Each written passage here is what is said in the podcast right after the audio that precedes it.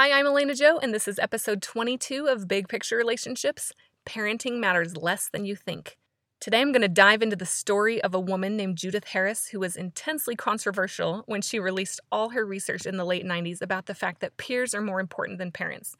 And whether you agree with that or not, she has some excellent points to make and research driven points to make about where parents matter and where our children are wired to be who they're going to be. So I love this message for some of the pressure that it takes off of us and some of the understanding it gives us for our kids.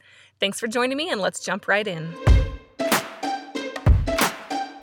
This is Big Picture Relationships with Elena Joe, a therapist sharing insights, ideas, and real life pep talks that encourage you to expand your perspective, maybe shift some behaviors, and make the most of real life relationships so you can live a happy life right now. Hi, you guys. I'm excited to tell you a story today about a woman named Judith Harris and her claims based on intense research. Now, she made headlines in the late 90s all about the idea that peers matter more than parents. And I remember as a kid this coming out and my parents talking about it around the dinner table, and we were all outraged. Like, how can this be true? Of course, parents matter. And it's kind of funny because, you know, the news took her book and ran with it. But I'm digging into her research and her story this month, and it fascinates me.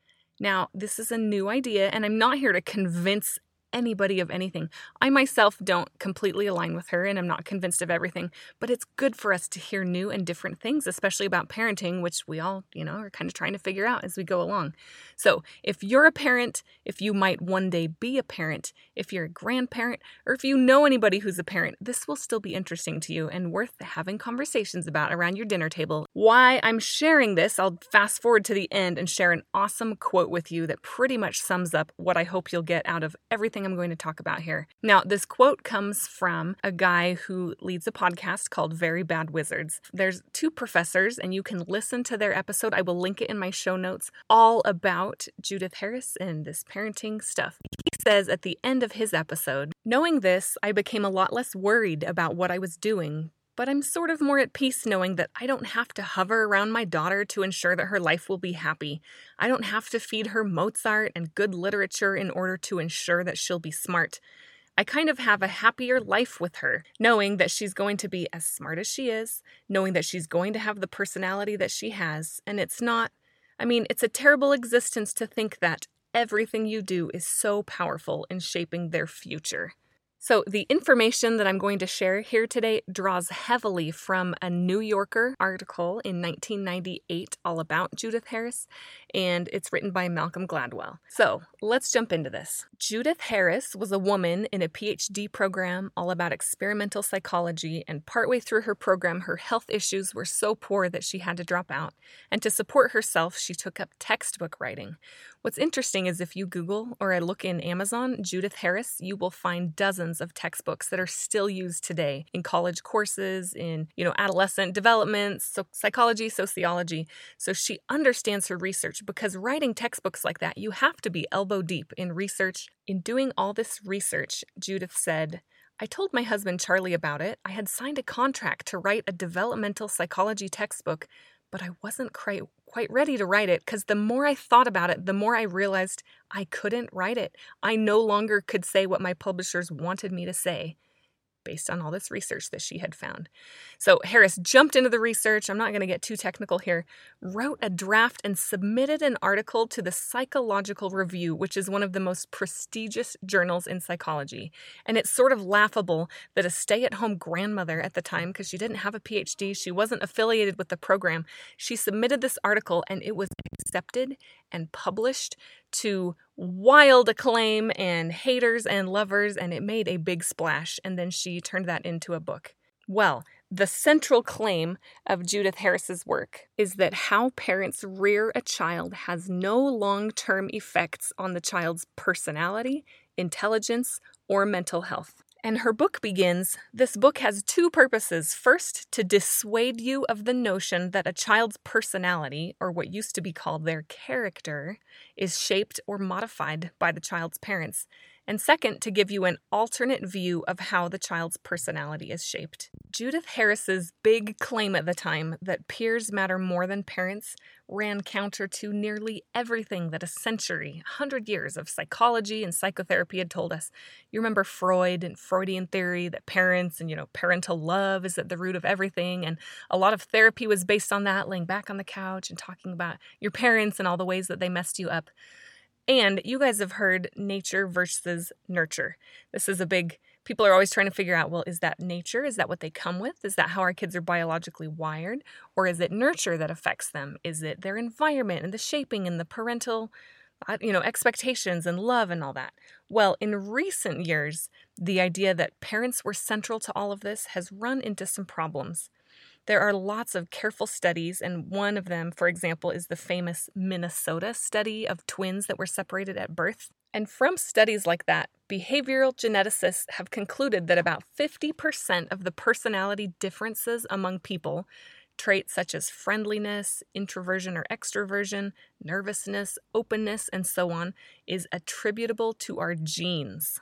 Yet, when researchers try to find exactly where that other 50% comes from, they have not been able to find it. And if we think that it's all parents, if we think that it's half nature, you know, 50% are genes that determine who we are, and 50% are parents, well, you'd be able to see a consistent difference between types of parenting in the research and in the literature. Researchers have not been able to find a causal link between the specific social environment that parents create for their children in the home and the way those children turn out.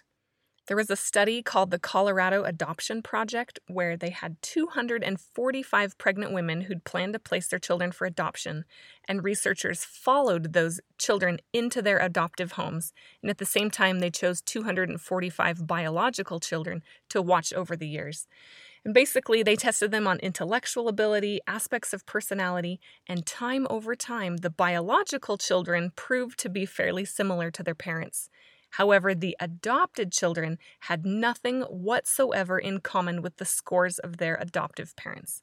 What that means is these children were no more similar in personality or intellectual skills to the people who raised them, fed them, clothed them, read to them, taught them, and loved them all their lives.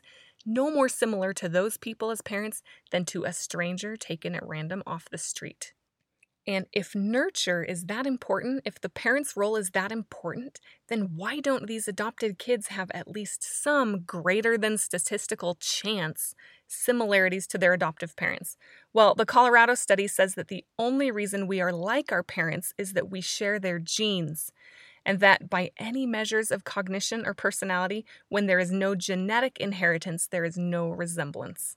So basically, I take from this that our children come to us wired to be a certain way, whether biological of our own genes or adopted from another.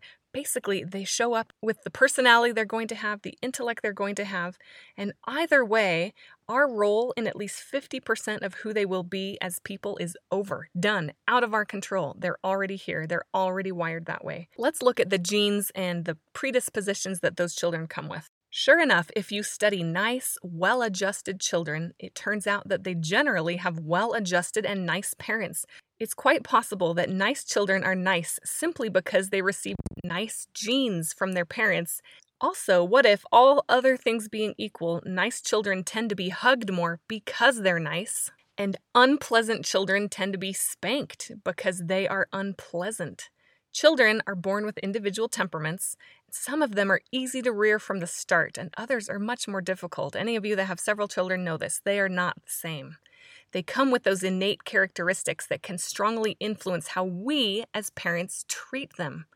So, what if your difficult child causes you to spank them when normally you wouldn't. I don't mean causes, of course, you have a choice, but you know, a more difficult child is more likely to get spanked.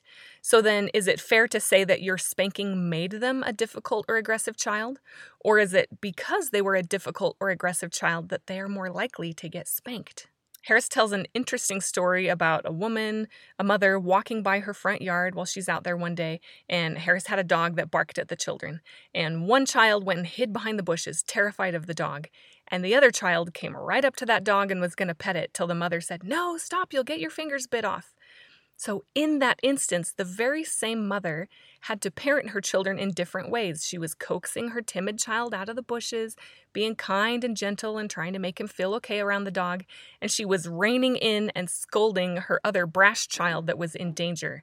Same mother, different parenting styles, shaped by the actions and the temperament of her child. This phenomenon, what Harris calls child to parent effects, has been explored in detail by psychological researchers.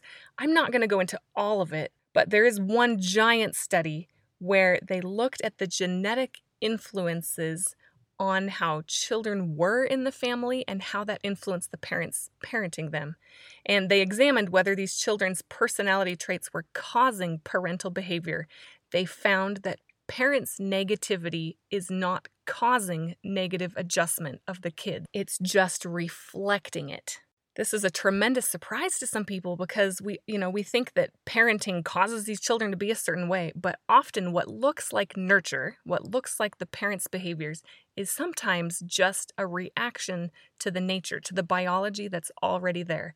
Your kids come wired a certain way and they affect you too. It's funny in this Very Bad Wizards podcast that I talked about, they joke about being victims of their children.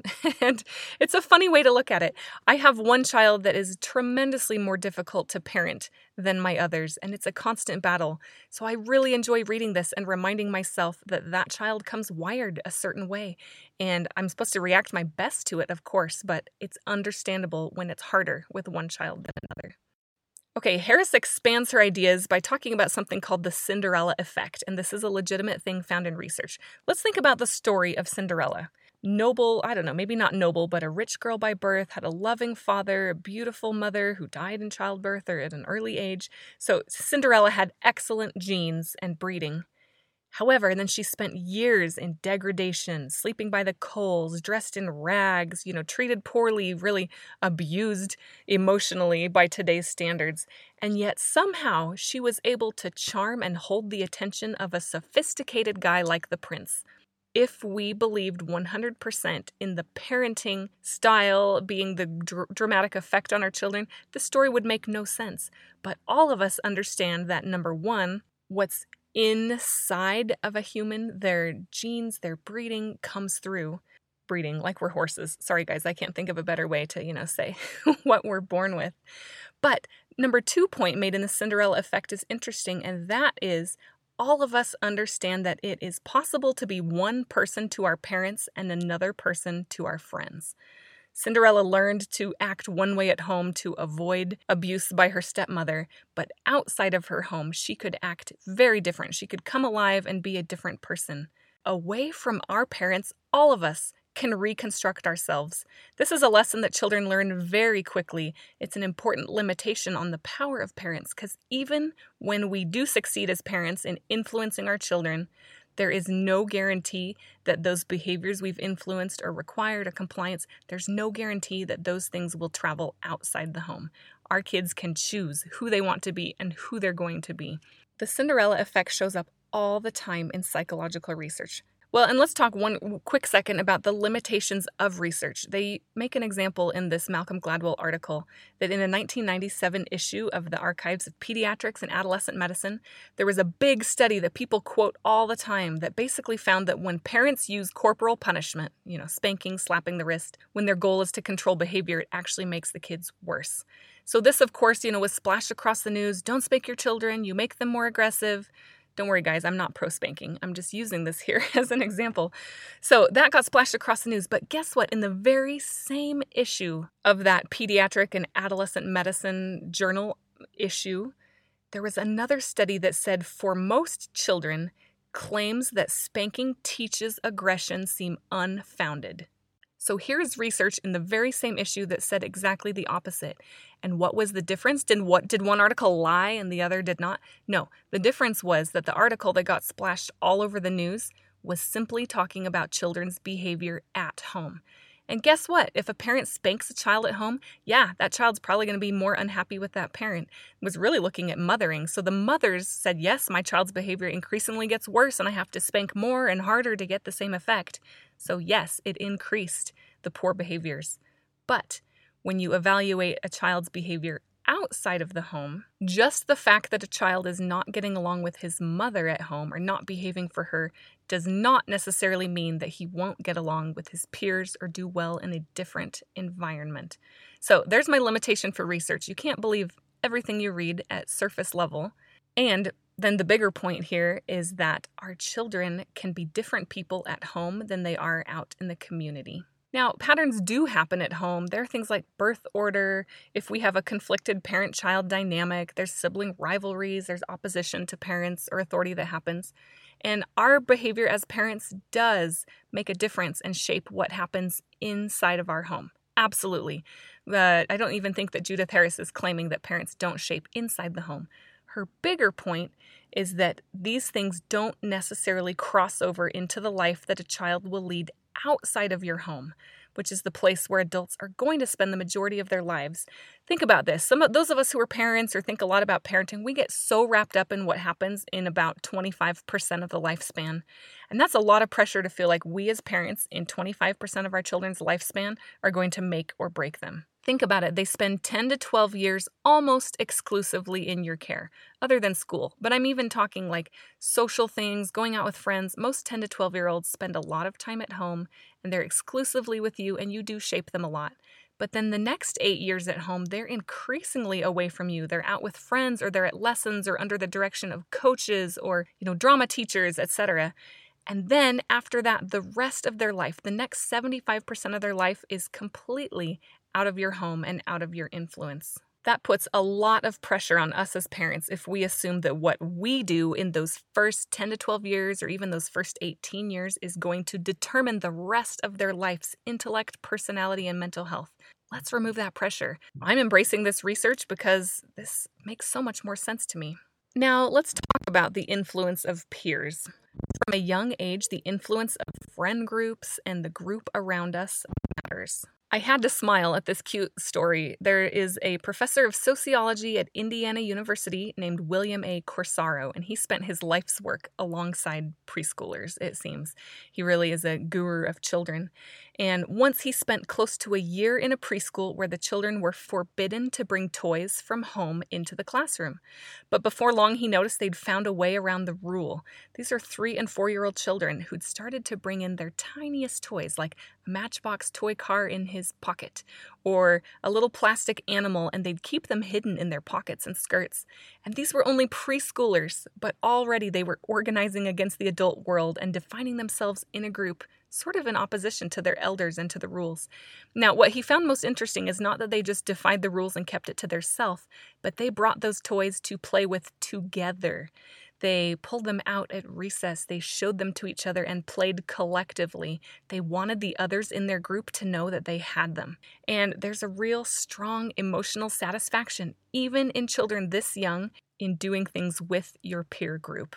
That is an effect that we should not ignore. A sociologist at York University named Anne Marie Ambert asked her students to write short autobiographies that described some big events in their lives and the things that made them most unhappy. And she found that 9% of the unhappy things came from parents, were identified as something their parents had done. But more than a third of those incidents pointed to the way they had been treated by peers. And this is Harris's argument in a nutshell that whatever our parents do to us is overshadowed in the long run by what our peers do to us. And Harris pulls together an extraordinary range of studies, research that supports this idea. Let me just talk about one of them looking at juvenile delinquency. There is some giant study with 500 elementary school and middle school boys in Pittsburgh.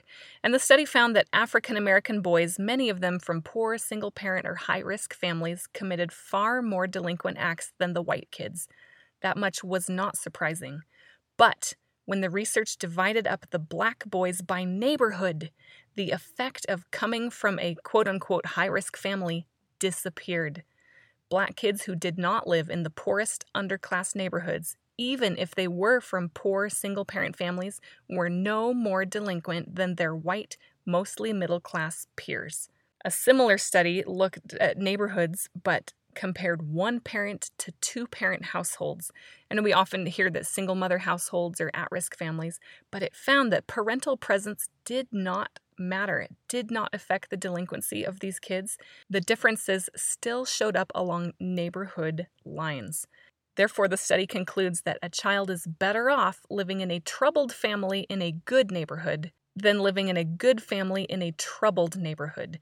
Peers trump parents.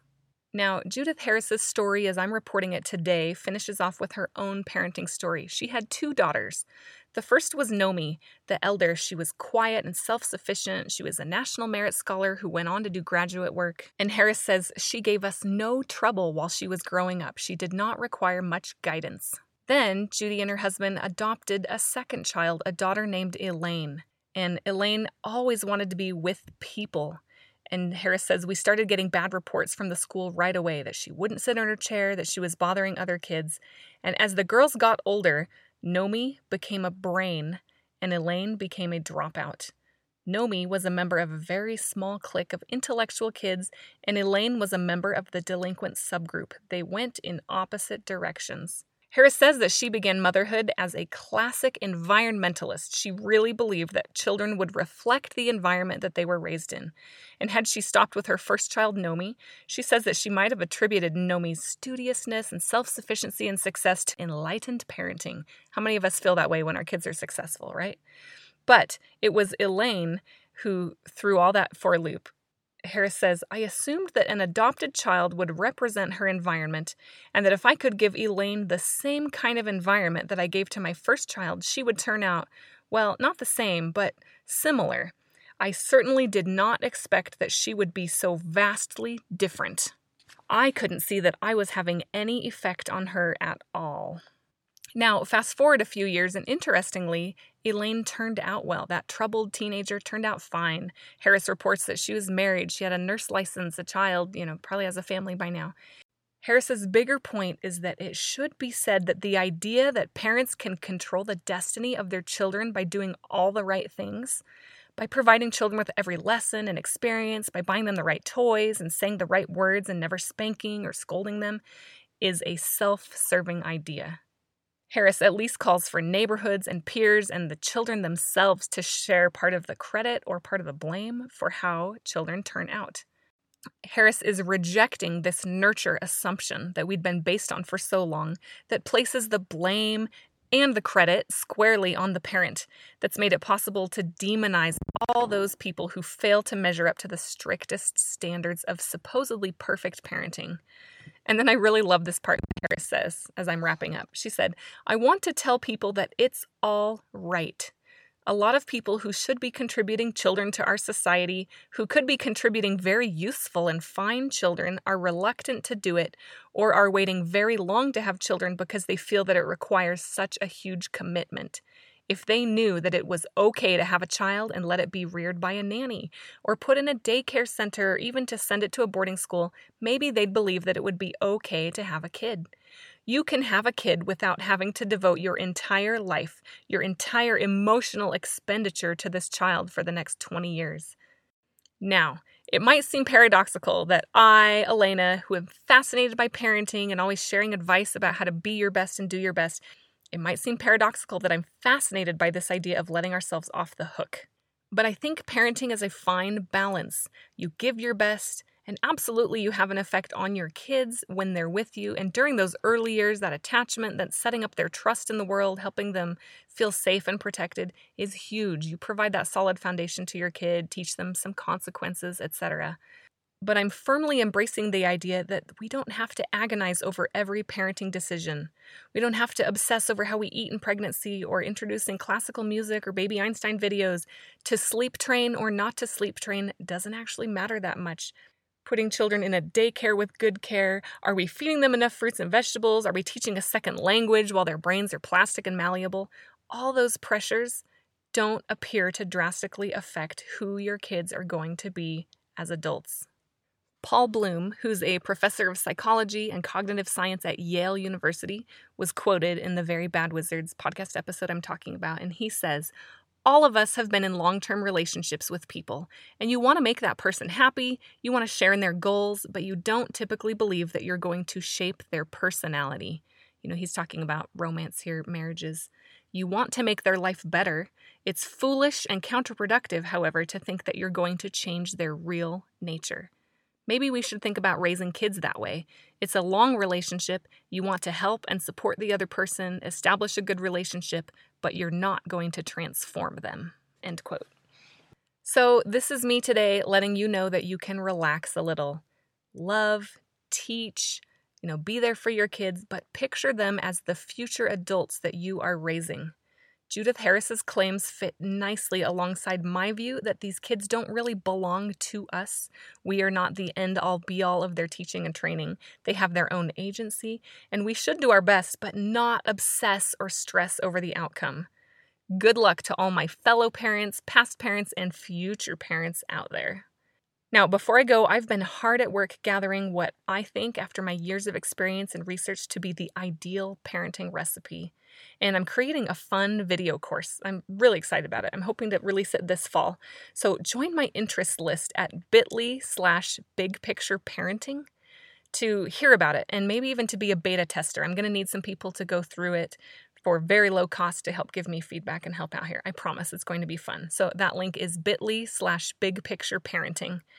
And I encourage you to share big picture relationships, share this podcast, pass it along to anybody that could use some peace and perspective. Thanks for joining me, and I'll talk to you next time. Visit www.elenajoe.co for show notes and random photos, along with any handouts mentioned in this episode. Find elenajoe.co on Instagram for daily big picture reminders and join the big picture email list for an occasional pick me up in your inbox from Elena Joe. Thanks for joining us.